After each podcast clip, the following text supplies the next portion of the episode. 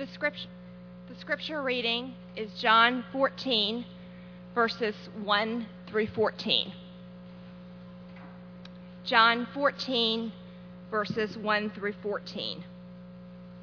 Let not your hearts be troubled. Believe in God. Believe also in me. In my Father's house are many rooms. If it were so, if it were not so, would I have told you that I go to prepare a place for you? And if I go and prepare a place for you, I will come again and I will take you to myself, that where I am, you may, may be also.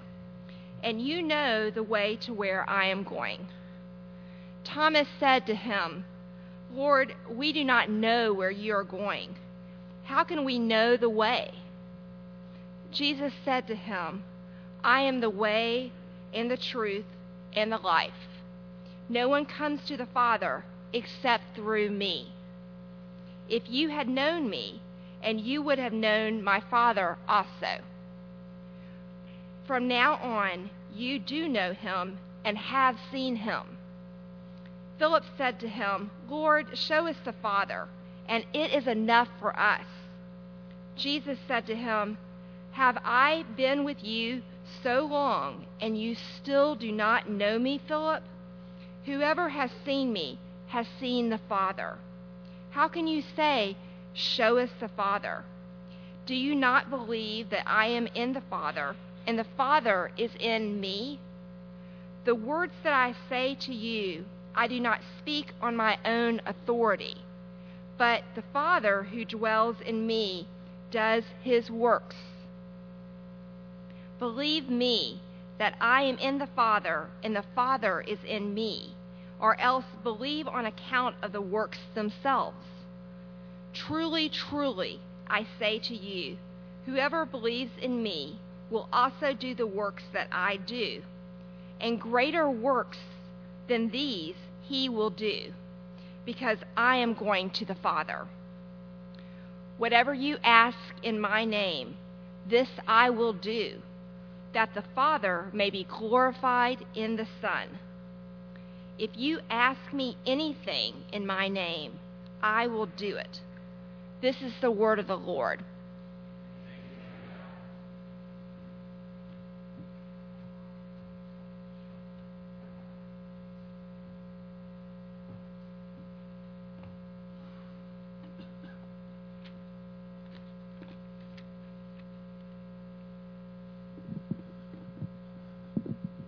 Please join me as we pray together.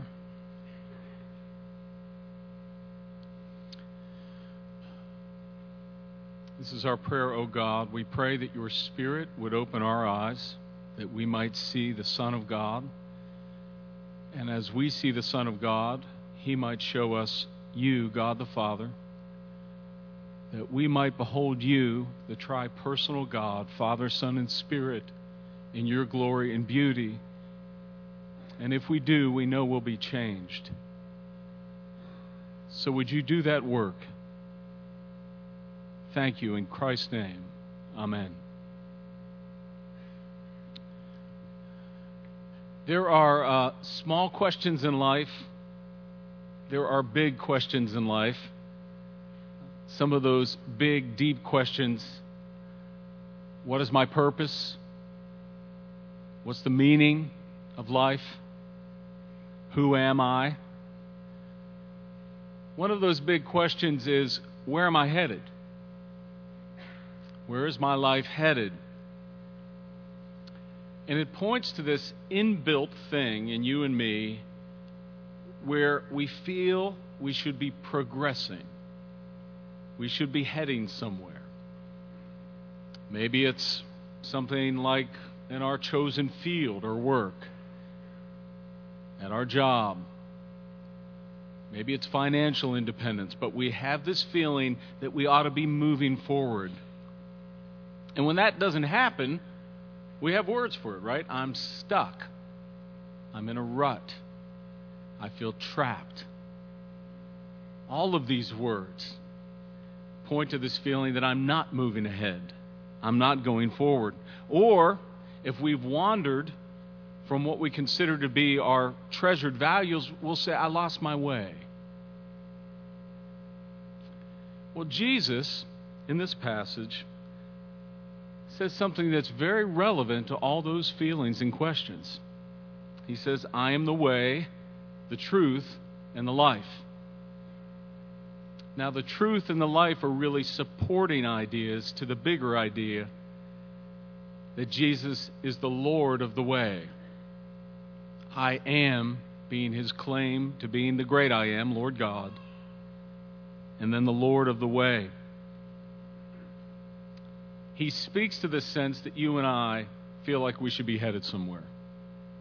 Now, he also says it to a group of people that are troubled. Maybe you're here tonight and you feel troubled by your future, what tomorrow is going to bring. It's his disciples. They're troubled because he has told them that he's going to be leaving them. He'll actually be departing from them. And though they sort of see it and don't see it, he's talking about his imminent death by crucifixion.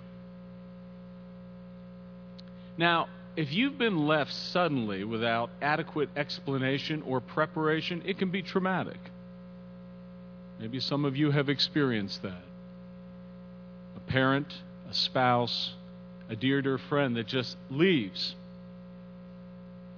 It can stay with us a long time. Jesus is concerned that his disciples don't experience trauma in his leaving. He wants to prepare them for his leaving because he cares about them. And so he assures them and comforts them that he is the way. And there's three aspects of this that I want us to look at hone in on.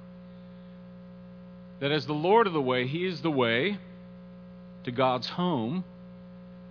He is the way where God is known, and He is the way where God is shown. Home, shown, home, known, and shown. Even I get confused by my cleverness. So let's start with the way to God's home. Now, home is a powerful thing. I don't even need to prove that statement, but I will.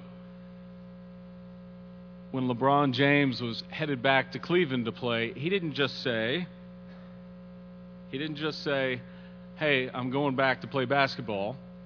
A lot of you know what he said. What did he said? I'm I'm coming home. He actually wrote a pretty poignant letter. You can go to his website. There's even a little link for it. I'm coming home. That's how he understood it.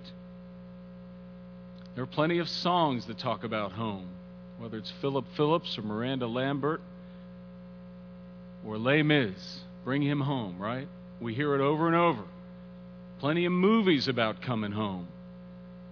In fact, uh, next month, you kids will probably go and see a movie called Home about a bunch of aliens that find our home their home, right? We're reminded over and over about the importance of home.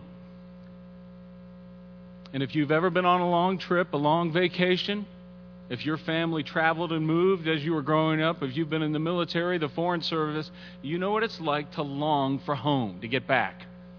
Mike mentioned last week as someone that immigrated here how he longed to find a sense of home. We also know that not having a home is a problem. It's one of the reasons that our church works at Ivy City to help build some homes. It's one of the reasons our elder prayed last week for homelessness. We understand not to have a home is not a good thing. God understands that too. Yet, but isn't this the truth? You could have the finest home in D.C. and still be homeless. Because the sense of home can never be rooted only in a place. Jesus is trying to teach his disciples that point. He assures them about an ultimate comfort, an eternal home. He says, In my Father's house are many rooms. If it were not so, would I have told you that I go to prepare a place for you? And if I go and prepare a place for you, I will come again and will take you to myself, that where I am, you may be also. Now, there are some questions as to whether he's referring to the, t- the temple that was in Jerusalem, whether he's referring to the Christian community as the house. The simplest and most likely answer, because he says he's coming back to get them, is the new heavens and the new earth. Heaven, that's what he's referring to. The eternal home. And there's a few things he says about it. And here we can fan out a bit on the New Testament. One, that that home is an actual place. Unlike religious faiths or philosophies that teach you after you die you enter a state of being, a state of consciousness, the Bible says, no, you'll go to an actual place. You'll be in a place. And isn't this the thing that resonates with us? I, I, don't think any of us, this idea of going just into a state of something, is appealing. Maybe it is to you. Me, I like places. You know, God, as we look at the Bible, God is someone who creates a place. Then He creates two people and He puts them in a place. When God wants to inspire Israel about his love for them, he says, I'm going to give you a land. Jesus says, the meek will inherit the earth. Heaven is a new heavens and new earth descending in a place. There's very few places we will be without place. We were made for a place. And that drives one of our core values here, right? At Grace DC. We talk about the importance of place and of caring for it we understand that in modern life, you know, it's just so easy to get moved over place. We're transitioning. It's one of the things our church faces a lot. We're people that scurry over place and fly over place. It's just hard to get a sense of place these days. And so we have to push against it. We have to be intentional and remind ourselves no, God has made me to take recognition of place. That means that when we come to the city, we don't see it just as a post college experience. We don't see the city as a launch pad for a career. We don't see the, the city as just uh, a place to have a party. If someone understands the God of the Bible, they look at a place totally different. That's what we're trying to do here care for it, know it. Because they're significant to the history of places. You know, you could go to John chapter 4, and Jesus has the famous conversation with the woman at the well. And that's a nice story. You might read it and go, that's really a nice story. He cares about this woman that has a broken life. But if you read about the places, it takes a lot of significance. The fact she's from Samaria, the fact they're near Jacob's well. Our city is full of significance. And so we understand we're headed to a place. That means we want to know the significance of this place its history, its glory, its brokenness. Jesus also says it's a permanent home, a permanent place. Just by virtue of the fact you and I are going to die and not stay in the place makes us yearn and desire for something more. I mean, it just doesn't make sense to just root yourself here because you won't be able to stay here. And what we find in the Bible is that the new heavens and new earth are a place where God's people reign forever. You get to stay forever. One of the pains we have in our community is you got to say goodbye to people a lot, don't you?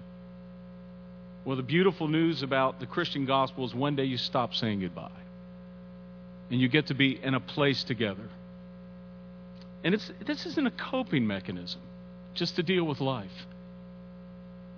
This, this is a reflection of what we know here. This is why it resonates as true. Why would God make that place so entirely different than this place? Why would He make our experience here so entirely different than our experience there? The very longings that you and I have. A permanent place. It's also a holy place. It's His Father's house. In Isaiah 57, we read, For thus says the one who is high and lifted up who inhabits eternity, whose name is holy, I dwell in a high and holy place. And that means it's a beautiful place.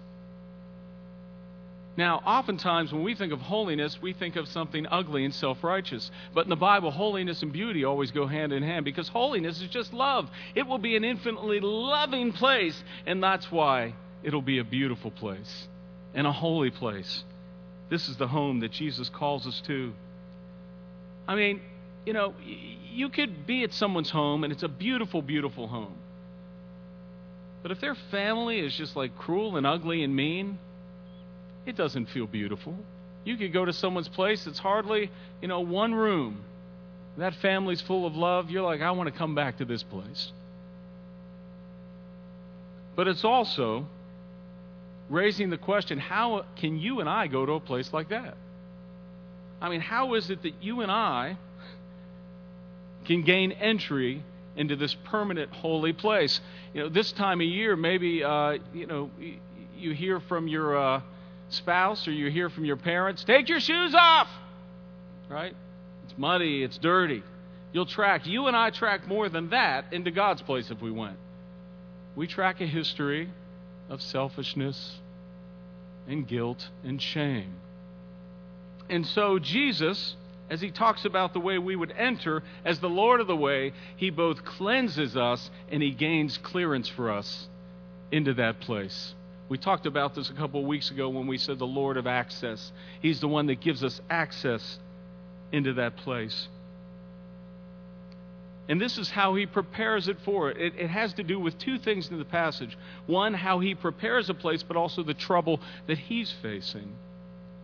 Jesus begins the passage by saying, Don't let your hearts be troubled, but he's got trouble with a capital T that he's facing. He talks about it in chapter 12.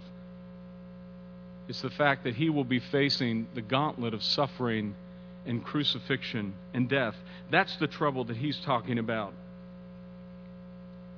and the trouble that he will bear our guilt and shame so that we might enter that place. And so, while we might prepare a place with hammer and nails, he prepares the place by getting hammered to the cross, by getting nailed to the cross.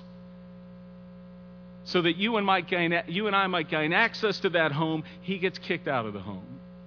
He gets rejected because he stands in the place and represents sinners. Someone someone has to get access and gain it for. So the way by which he prepares it is his death and resurrection. And only the sinless Son of God can do that. Only one who is sinless can prepare the way into God's house.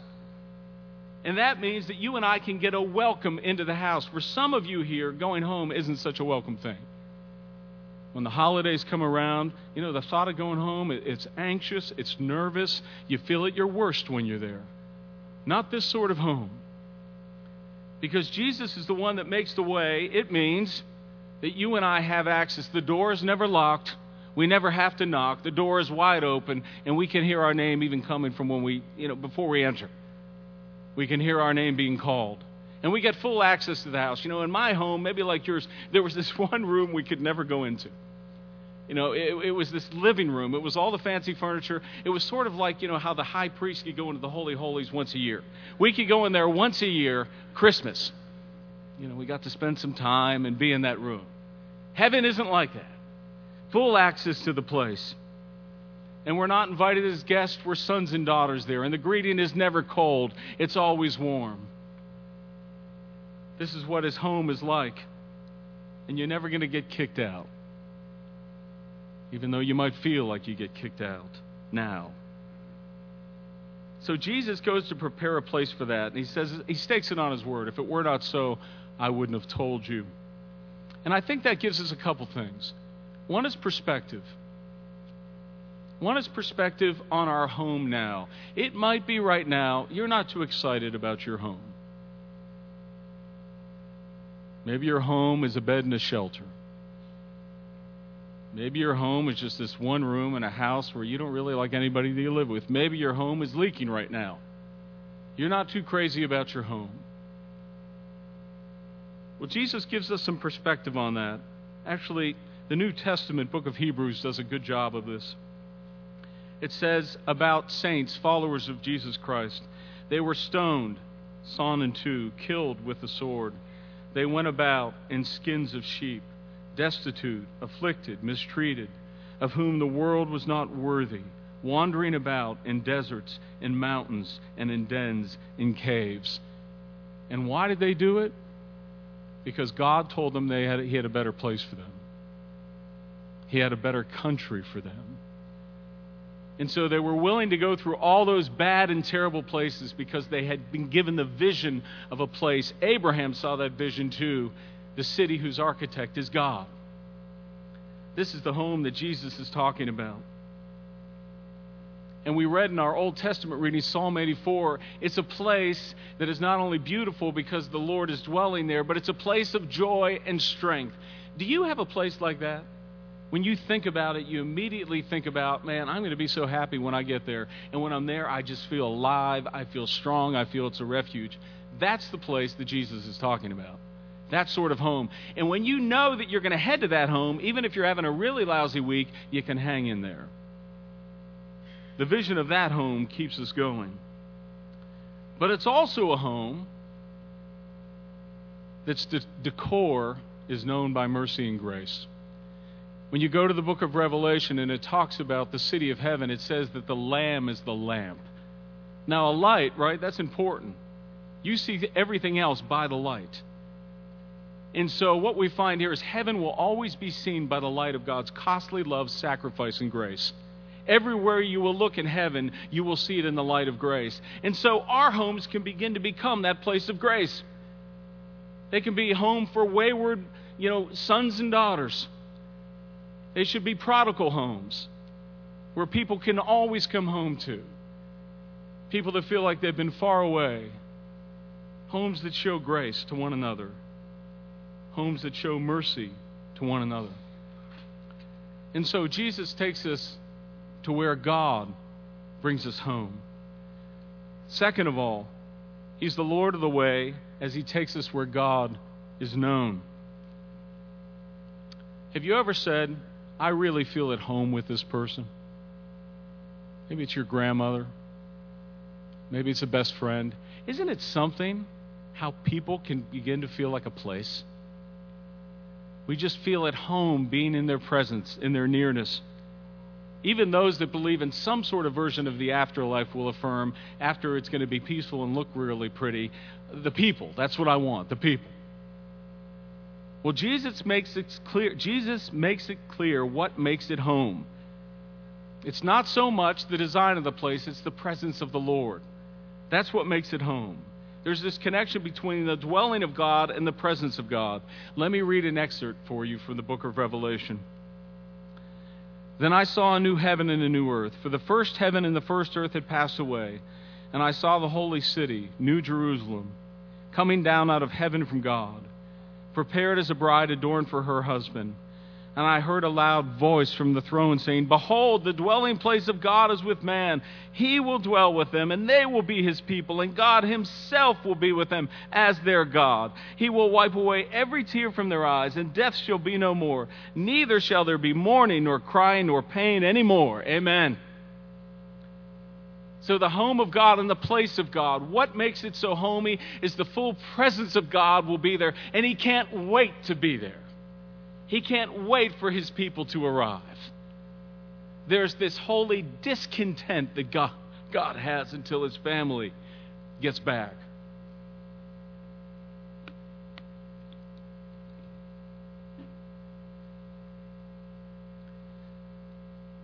And that means to trust in a place can be an unwise thing to do.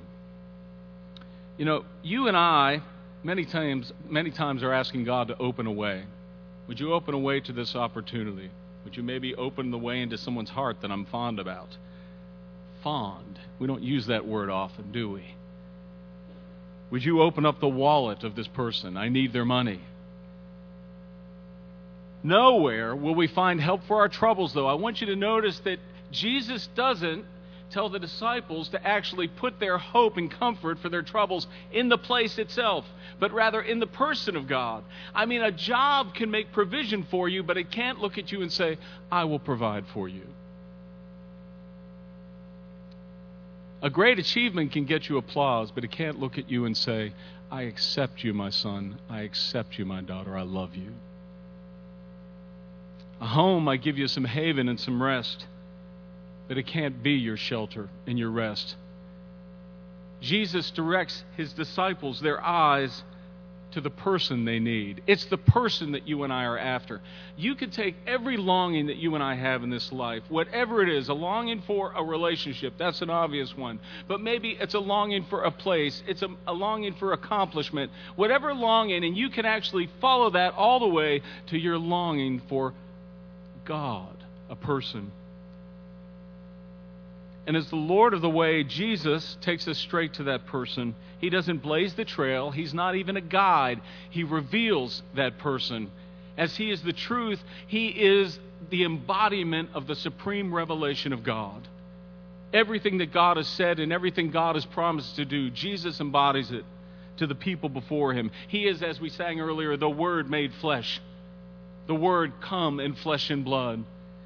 He is the life not only is one that gives life as he raised Lazarus from the dead, not only is, is he one that exudes life. When people would look at him, even though, you know, he didn't have a lot of money and he didn't have a lot of outward beauty and appearance, he exuded life. He is the one, though, that possesses life as the way, the truth, and the life. And God has provided a way for you and I to truly know him through Jesus. Now, this dialogue with the disciples is interesting because it reflects our hearts. Thomas says, Show me, show us the way, and Jesus says, You know the way already. But it's what Philip says that seems to sadden Jesus. Philip says to him, Show us the Father. And by that, Philip is saying, I'd like a revelation like he gave Moses, where you know God appeared and passed before Moses. And Jesus just seems to be disheartened and he says, Philip, you know, have you been with me? Have I been with you that long where you haven't seen me? How can you say, Show us the Father? Do you not believe that I am in the Father and the Father is in me? And Jesus isn't saying there's nothing distinguishable between the Father, Son, and Spirit, but he's talking about a fundamental unity. But more, fo- more so, he's telling us something that's critical for you and I to actually know God. And that is the connection between seeing and faith. Jesus is saying, The reason that you don't see me is because you don't believe me. The reason you can't see me is because you don't trust me. Now, the position of an agnostic would be this I don't believe in God because he hasn't given me sufficient evidence to believe in him. But there are many Christians that function that way, right? We can do it almost every day. But as the book of Hebrews says, faith is the conviction of things not seen, as the apostle would say, apostle Paul would say, we walk by faith, not sight. Faith is a way of seeing. And so think about this. Jesus was with those disciples for three years, just like Jesus can be around us, or maybe we've been before his presence or in his community for decades, but we really haven't seen him. And the reason we haven't seen him is because we haven't trusted in him. We acknowledge there are some ways that you won't see the way forward unless you trust. If you've ever tried to teach a kid how to swim, right? You're never going to learn how to swim. There's that moment where you're sitting there saying to your niece or nephew or to your son or daughter, jump in. Jump it. Come. Jump it. You'll be fine. If you're going to swim, jump in. And you know, it's a big trust moment. And it's only when they trust and jump in do they move forward. Or it may be a teacher that presented some philosophy to you that just was, you know, making you feel nervous and feel like this is different than everything I've heard before. Maybe the gospel feels that way to you. But do you understand that there you cannot move forward with God without trust? And you don't have to invent faith out of nowhere because you already have faith. You're already trusting in something. All of us are we see as we trust. And it's by this way that we move to the third point, and that is whereby Jesus is the way God has shown. Truly, truly, I say to you, whoever believes in me will also do the works that I do. In greater works than these will he do, because I'm going to the Father. Whatever you ask in my name, this I will do that the Father may glorified, be glorified in the Son. If you ask me anything in my name, I will do it. Now, Jesus says something to his disciples that would have surprised them. he says, It's really not bad that I depart. It's for your advantage that I depart. It took them a while to understand why that would be true. Maybe you have felt that way as well. If God would only come back and be with me, I would be in a much better place. But this is why he says it's to their advantage, because when Jesus rises from the dead and he ascends to be where the Father is, he will then send the Spirit of God upon all those that believe, the Spirit of God upon the earth at Pentecost when that would happen. And he would be the mediator by which they could bring prayers through his name with his authority and his glory straight to God. So the presence of God would come nearer. The prayers would get better and stronger. The access to God, all these advantages would happen once Jesus went. But then he talks about greater works. And in the Gospel of John, works don't just refer to miracles, it's broader. It's all the works that God does through his people calling people to faith, works of mercy and justice, teaching works, praying works, whatever they be, all the works that he does it's to his advantage that he, our advantage that he would go because as the Spirit falls on all these little Christs, little followers of Christ, his work is then let loose all over the globe. And that's what you're seeing today. You're seeing it in the city. The other night, Meg and I attended a small gathering of people, and they were promoting a new ministry in the city that's equipping kids that, you know, haven't been connected to resources to the opportunity to cook and learn skills culinary skills. And as I sat in that room and I saw the people in that room and just the works that they've been involved with, I just thought, man, God is at work.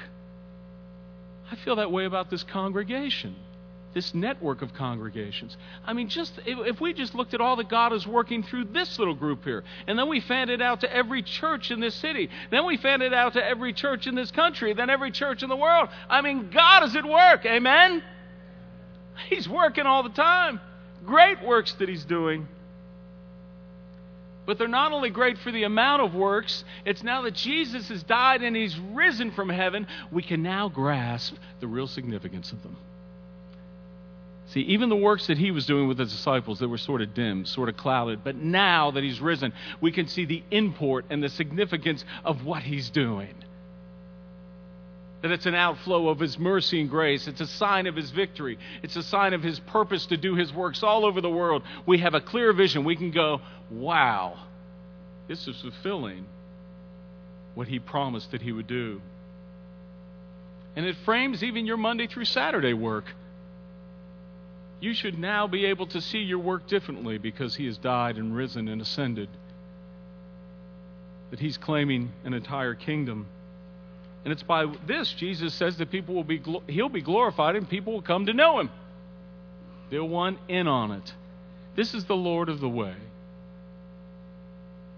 The Lord that has brought us to a real home the Lord by which you can really know God. Do you want to know God? The Lord that is just showing off through his people. Let's pray. God, we thank you for Jesus, who is the Lord of the way.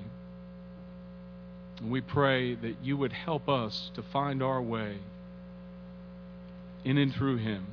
In Christ's name, amen.